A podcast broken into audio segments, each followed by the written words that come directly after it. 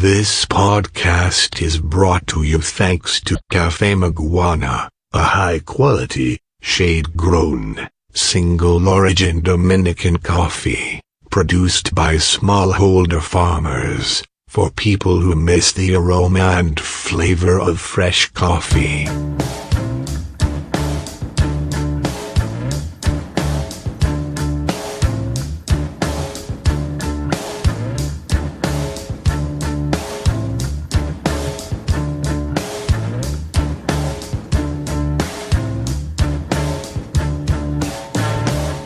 Bienvenidos a este nuevo episodio de Café y Viajes. Mi nombre es Jairon Francisco, CEO de Café Maguana y tostador certificado de la Asociación de Café Especialidad de Europa.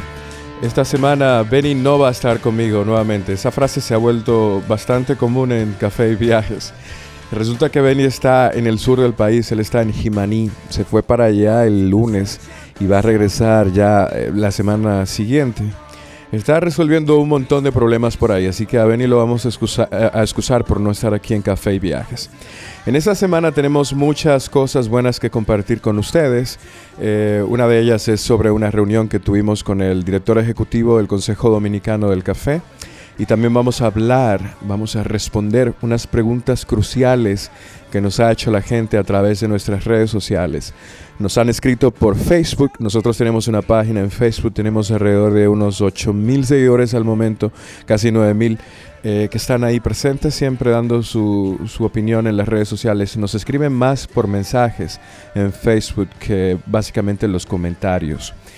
Y nos han hecho, eh, de Facebook tenemos dos preguntas, de Instagram tenemos también dos preguntas que nos ha hecho la gente en nuestro perfil en instagram.com slash café También nos han llegado preguntas a través de nuestro correo electrónico que es redes.agarcafé.com. Yo las solicité hace un tiempo las preguntas y la gente las ha ido haciendo. También en el blog, en los comentarios de los podcasts nos han ido haciendo algunas preguntas que nosotros vamos a responder en este programa de hoy, aprovechando este episodio nuevo de Café y Viajes. Em, total, el podcast ha alcanzado alrededor de 2.200 y tantas reproducciones. Sigue siendo un gran número para nosotros, estamos muy agradecidos. Quisiera invitarles a las personas que no lo han hecho de que compartan este podcast con sus amigos, o sea, díganles a ellos cómo acceder a través de nuestra página web en cafemaguana.com slash historias. Eh, también pueden sugerirle bajarse aplicaciones como Podcast Addict o para quienes tienen, un iPhone pueden utilizar eh, iTunes para escuchar el, podcast también. Y existe facilidad de que puedan escucharlo a través de las aplicaciones porque las aplicaciones se descargan automáticamente cuando nosotros actualizamos. Y ustedes pueden eh, tener el podcast ahí, descargarlo, presentárselo a otra persona, compartirlo, etc. Hay un montón de posibilidades cuando instalan la aplicación, pero si no, simplemente se van a la página web y allá pueden acceder al podcast. Nosotros vamos a colar un poquito de café maguana y después de la pausa regresamos con el contenido de este programa. It is time for brewing some coffee from Cafe Maguana while you listen to this episode.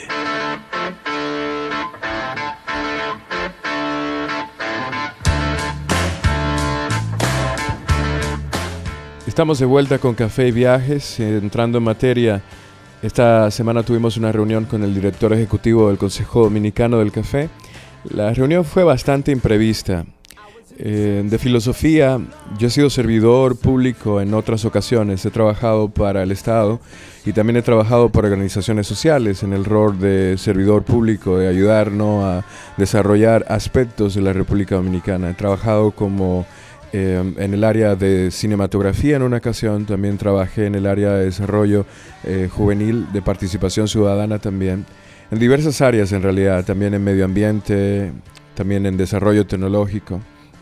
El caso es que como servidor público yo he entendido el rol que tienen las organizaciones sociales y las organizaciones del gobierno en el desarrollo social de los países. Y de que nosotros, los jóvenes, especialmente los millennials, que tienen esta mentalidad liberal y que hemos accedido al conocimiento, a la información a través de la tecnología, tenemos esta mentalidad un poco separatista de lo que significa aportar al desarrollo social. Y en muchas ocasiones eh, nosotros ignoramos o quitamos valor a lo que hacen las organizaciones sociales, especialmente cuando estas no son efectivas.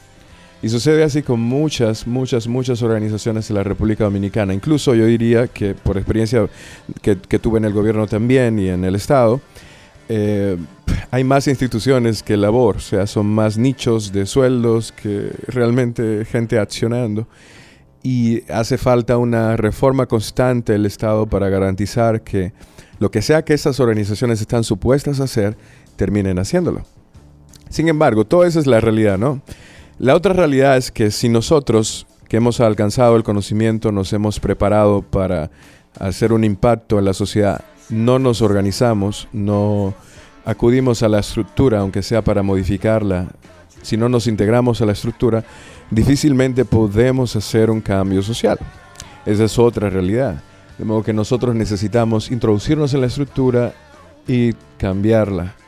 Yo he hecho ese proceso anteriormente, en algunas ocasiones me he desgastado, pero entiendo que en el poco tiempo que haya podido dedicar a esas organizaciones, el cambio que he hecho se ha traducido en personas que hoy conozco, que me pueden decir que aquella experiencia que tuvieron conmigo, sea en un taller en el que les enseñaba algo, o en cualquier episodio en el que tuviesen que ver con el trabajo que directamente yo hacía, ver a esas personas hoy obtener un poco más de desarrollo en sus vidas, superar algunas, eh, algunos problemas que han tenido, es bastante gratificante y yo creo que eso es una labor encomiable que debemos hacer a pesar de las circunstancias.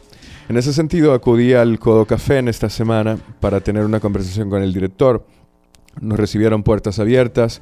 Eh, me sorprendió que él ya tenía conocimiento de la marca, ya él sabía sobre Café Maguana y también tenía conocimiento de mis competidores, a los cuales mencionó y de los cuales me pidió también eh, que les diera mi impresión acerca de ellos.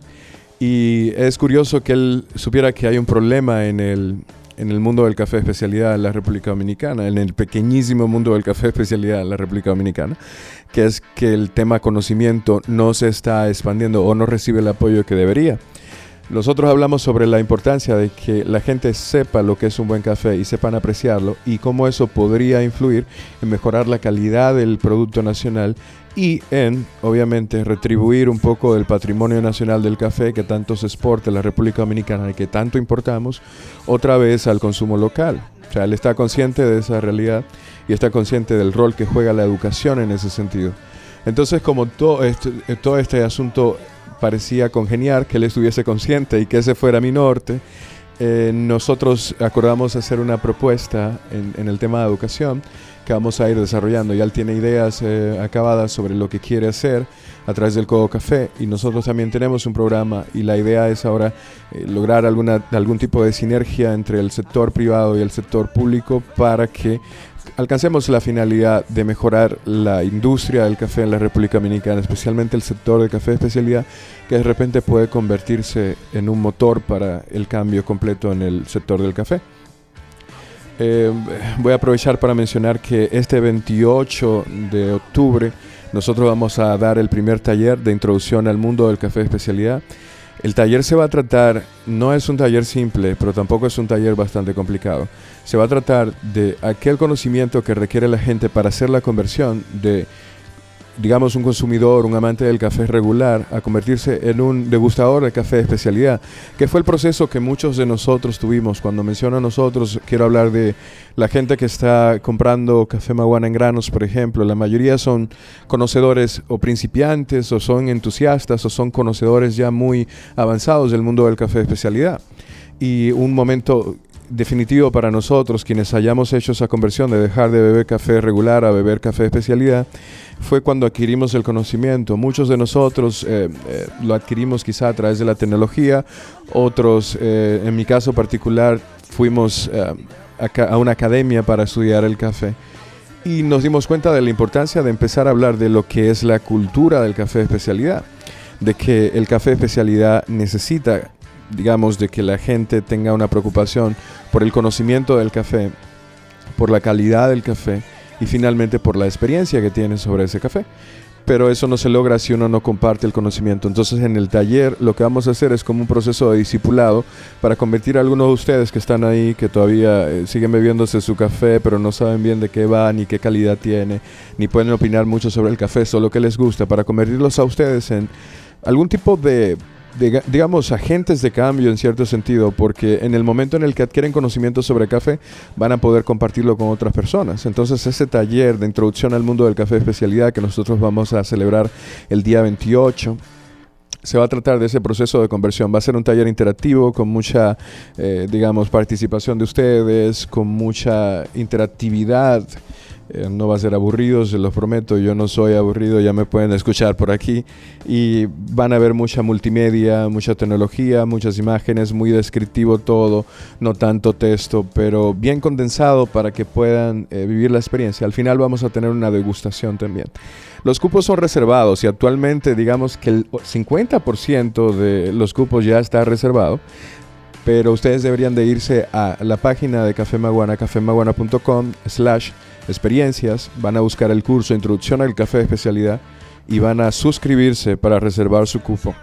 Eh, también pueden suscribirse si van a cafemaguana.com slash taller de café, van a entrar directamente al taller y van a poder eh, ver un video descriptivo, el contenido que va a tener el taller, el lugar, la hora, van a ser tres horas entre Elías y yo hablándoles a ustedes de café de especialidad y poniéndolos a desgustar café de especialidad también toda una experiencia. Va a ser un proceso de conversión. Yo sé que a partir de ese momento nosotros vamos a hablar un lenguaje muy especial.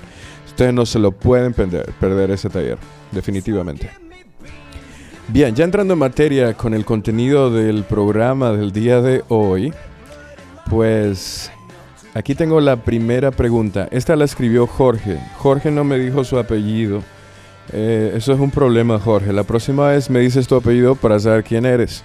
Dice, he visto en muchos artículos de blog sobre café que se discute mucho sobre la sostenibilidad del sector. ¿Cuál es el problema de sostenibilidad que hay en el mercado del café dominicano y por qué no se habla de ese problema en la República Dominicana? Vaya, eh, Jorge. Sí, actualmente hay una discusión a nivel mundial, incluso en la pasada conferencia global sobre el café, eh, se habló un poco sobre el tema de sostenibilidad, no poco, o sea, todos los índices de ese programa trataban el tema de sostenibilidad en muchos aspectos. Ustedes saben que el término sostenibilidad está empleado actualmente a referirse a que la producción sea amigable con el medio ambiente. Pero en el caso del café es el hecho de que el ambiente es una amenaza, actualmente el cambio climático ha modificado el ambiente y eso es una amenaza para la producción del café. O sea que no es que estamos hablando de propiamente, de hacer, producir café más limpio, más green, como le dicen ahora el término, sino de proteger al café de extinguirse debido al cambio climático.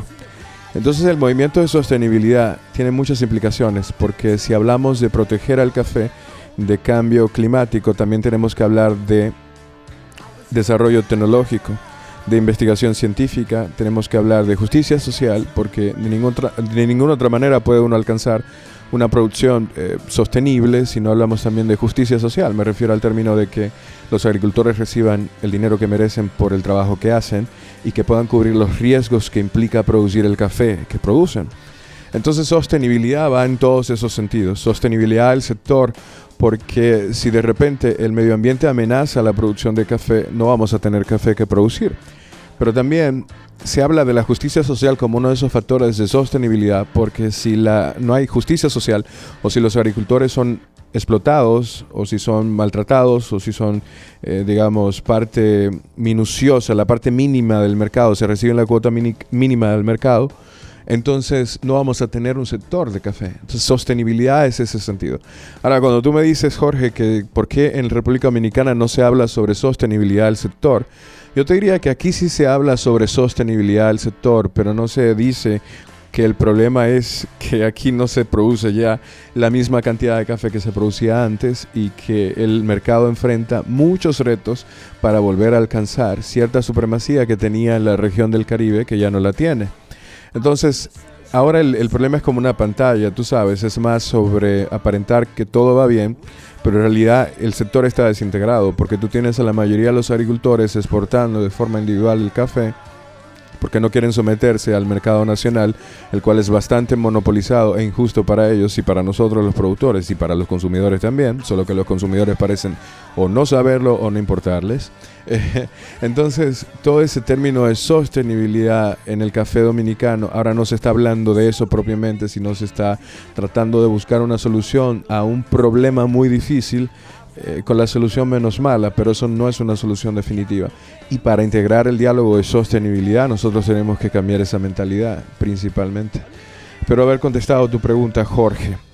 La segunda pregunta me dice, hola, mi nombre es Eduardo Espinel y soy de Guatemala.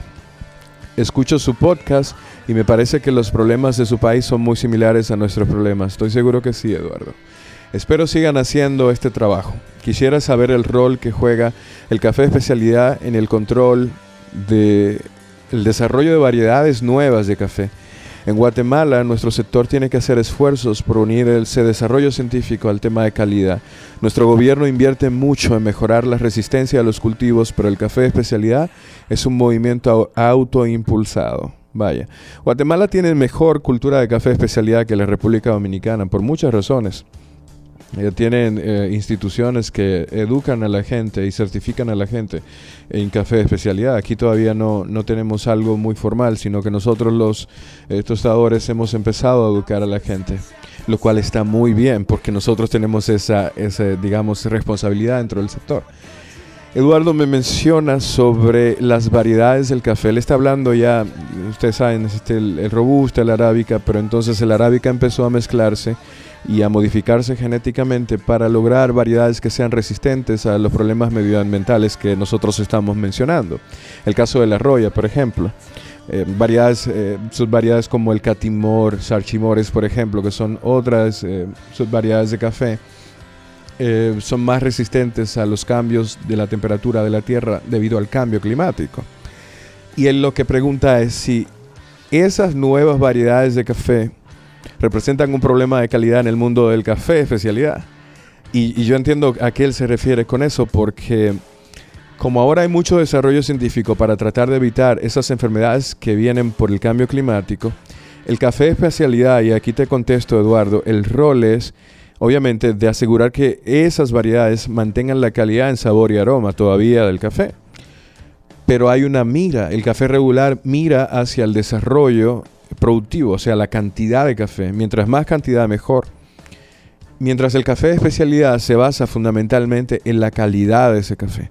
Entonces, si me preguntas cuál es el rol del café de especialidad, yo diría que a nivel mundial, y esto es una realidad, los productores de café especialidad no estamos muy metidos en el tema de desarrollo científico y deberíamos.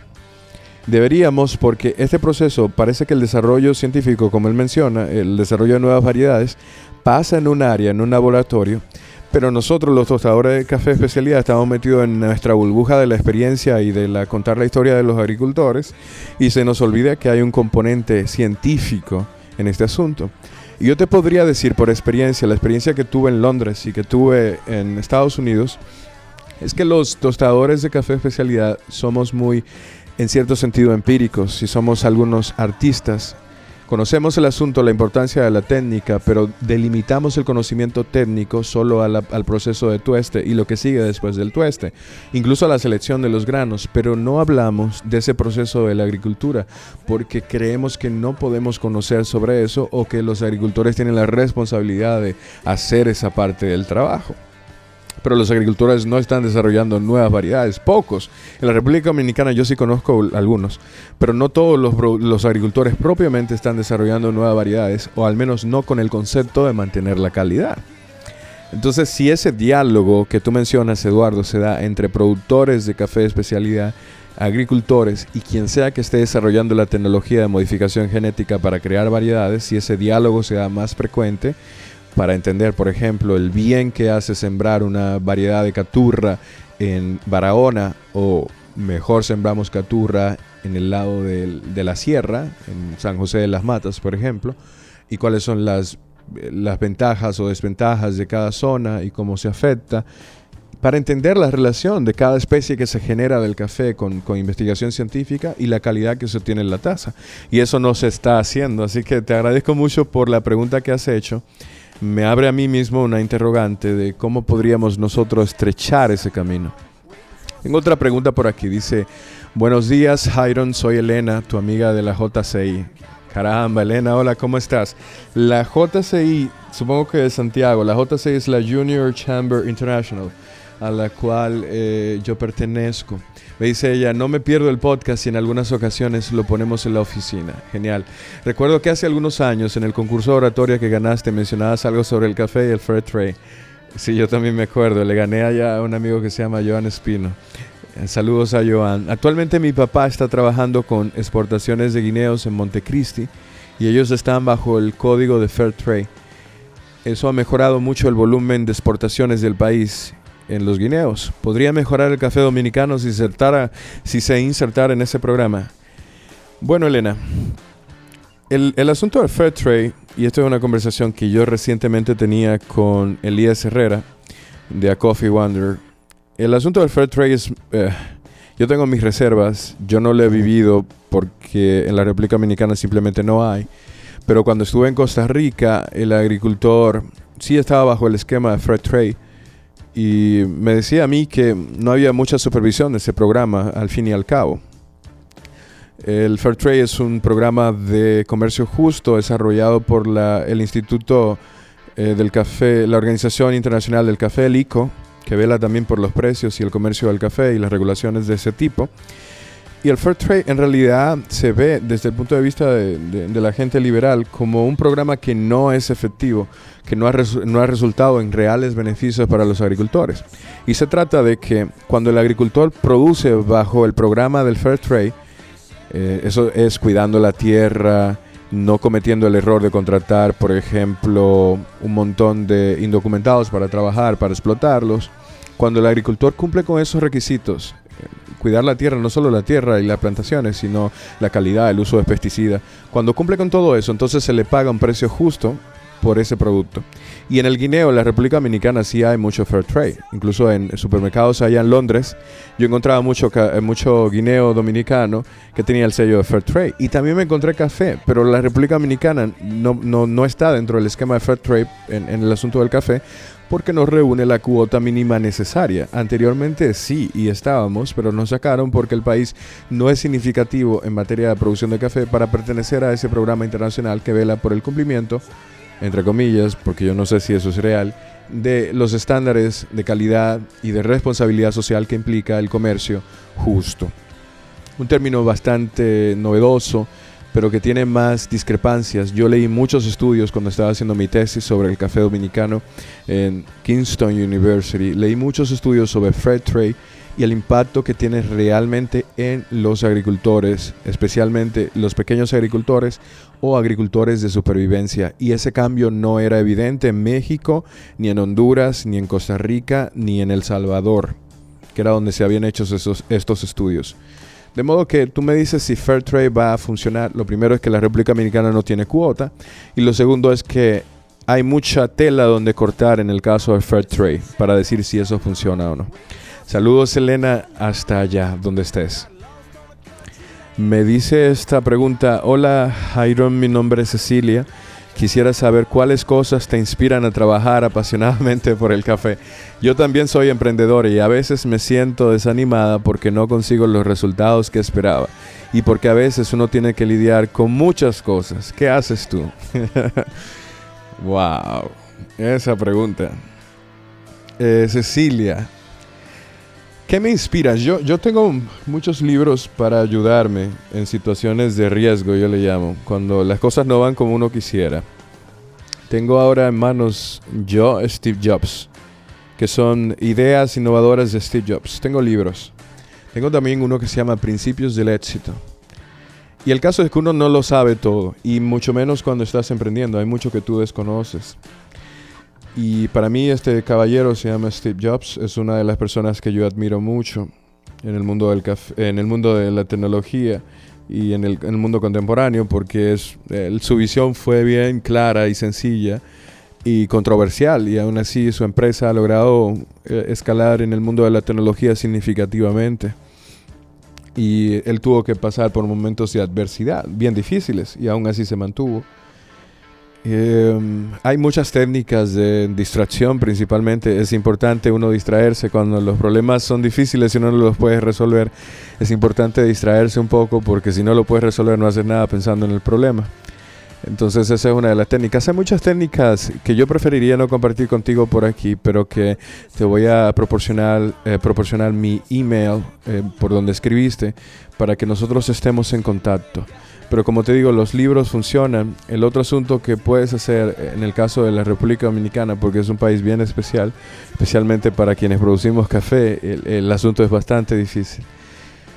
Eh, por lo mismo que recomiendo Steve Jobs y cualquier libro de emprendedurismo que yo haya leído, la clave está en la perseverancia. La mayoría de las ideas que fenecieron pudiesen haber sido exitosas si las personas que las estaban ejecutando hubiesen durado un poquito más de lo que habían durado haciéndolo. O sea que a veces se trata simplemente de perseverancia. Y vencer la idea de que los resultados tienen que ser como tú esperabas siempre. A veces no tienen que ser así. Hay un ingrediente de fatalidad. Decía, hay mucho, Séneca se llama ese filósofo sociólogo incluso, que decía que la vida tiene su ingrediente de fatalidad y hay algo que tú simplemente no puedes controlar, que se llama infortunio, suerte o azar, como ustedes le quieran llamar, y que se nos ha vendido la idea por la meritocracia y el etnovismo que nosotros somos el resultado totalmente de nuestras acciones y eso no es cierto. O sea, si fuese así, yo diría que yo voy a volar ahora y volara, pero no puedo volar porque simplemente hay, digamos, toda la gravedad en mi contra. Entonces, desconocer, desconocer o hacer de cuenta como que no hay algo eh, superior a ti que no permite que tú hagas algo es una idea ilógica. Y te hace también, em, cuando fracasas o cometes un error, adueñarte del problema cuando en realidad tú no tienes que hacer eso. Uno se puede adueñar del éxito y sentirse bien, pero cuando pasa un problema y tú te adueñas de él, tú te vuelves parte del fracaso, no hay que adueñarse del problema, hay que resolver el problema. Entonces la culpa, y aquí te voy a dar algunas recomendaciones ya más puntuales, tampoco ayuda. Te invito a leer a un caballero que se llama Alain de Botton. puedes buscar sus videos en YouTube y en TED.com. Tiene muchos diálogos sobre este tipo, especialmente meritocracia. También te voy a recomendar una charla de Brené Brown. Ella es una eh, investigadora en neurociencia. Brené Brown tiene eh, un TED Talk que se llama eh, Lidiando con la, con la culpa o la vergüenza, creo que se llama. Y también tiene uno que se llama Vulnerabilidad. Y ambos episodios te van a ayudar a entender a ti que hay mucho de esto que uno puede manejar y que hay muchas técnicas por ahí con, las, que uno puede ayudarse. Espero haberte ayudado, Cecilia, y sigue adelante. Te voy a pasar mi correo para que estemos en comunicación. A veces hace falta ese tipo de apoyo entre emprendedores. Siguiente pregunta, parece que esta no tiene nombre. Dice, hola Jairo y Benny, los precios del café han incrementado mucho en los últimos años. ¿A qué se debe ese aumento? Eh, ya entiendo por qué hizo la pregunta anónima. Eh, hablábamos del tema de precio en dos podcasts atrás sobre el precio del café y ustedes vieron más o menos el esqueleto de cómo funciona el café. En la República Dominicana ha aumentado mucho el café, pero no es un asunto local, ha sido un asunto global. Y es que precisamente el costo, o, o digamos los costos que involucra el café o producir café, ya no son un asunto localizado. Y eso es un problema y una ventaja también. Y es así por la dinámica de los mercados financieros. El café, el precio lo fija la bolsa eh, de valores. Entonces, porque es la segunda mercancía más comercializada del mundo, tiene muchos intereses detrás del café. Entonces, en esa dinámica de los mercados, los precios suelen ser muy reales y basados en la especulación o basados en riesgos o basados en cómo creen los grandes negociantes o influenciadores del café que eso afectaría a la economía. Predicciones, a veces falsas, a veces reales, a veces irreales. Gente con miedo a perder dinero. Entonces esos precios actuales del café eh, pueden ser muy ajustados a una realidad o pueden ser muy deficientes. Yo te diría que, por ejemplo, el, el, costo del café verde en República Dominicana, que es 150, 140 pesos, dependiendo de si es calidad premium, ¿no? Eh, son costos bien bajos para el esfuerzo que realizan los agricultores en las fincas. Te lo digo a sinceridad.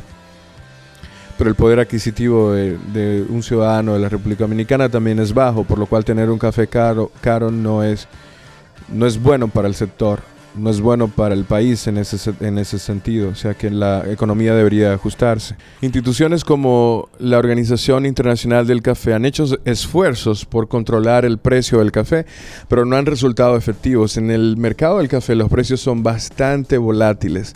No así en la República Dominicana, por ser un productor de café y por tener una dinámica de mercado tan eh, monopolizada, los precios no se ajustan con la volatilidad del mercado. Pero lo que yo sí te puedo asegurar es que la gente que compra todo el café para exportarlo no pierde. Y muchas veces eso afecta mucho la calidad del café. Yo diría que no muchas veces. Eso ha afectado mucho la calidad del café en la República Dominicana.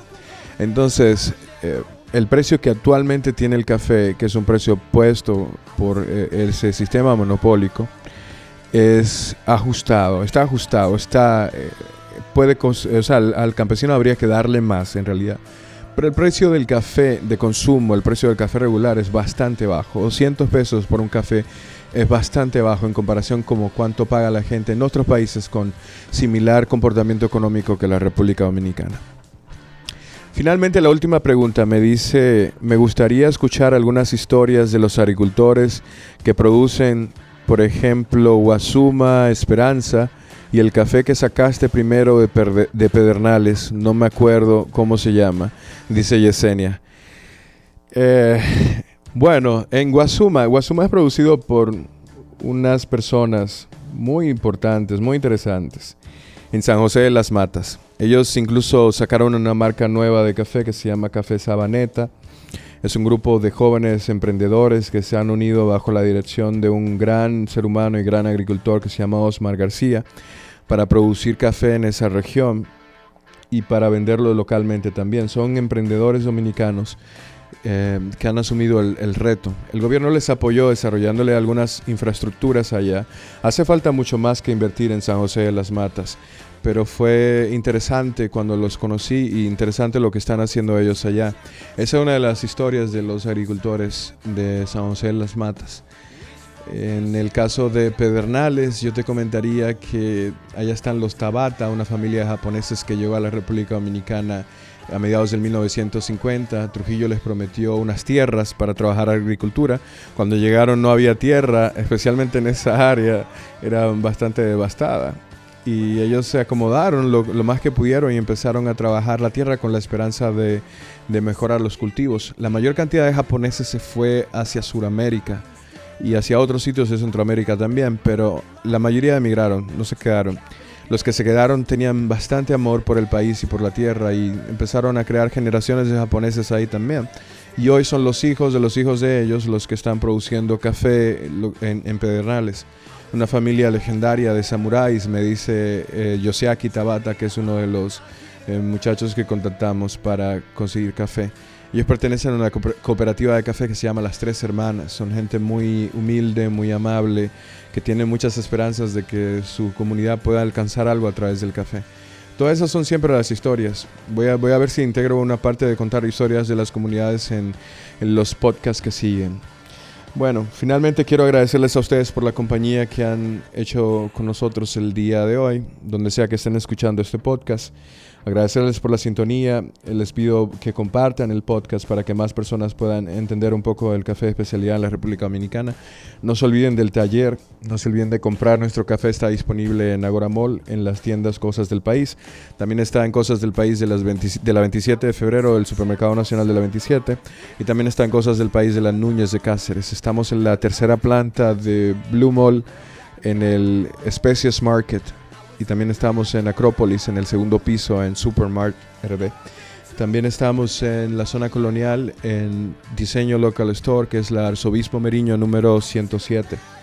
La fábrica contemporánea, que está en la calle Danae número 4.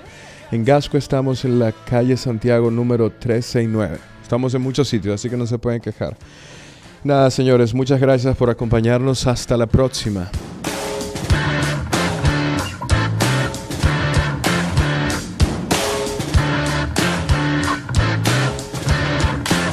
Café y Viajes es patrocinado por Definite Chocolate. Ve tu bar. Chocolates artesanales de orígenes únicos. Descubre más en www.definitechocolate.com.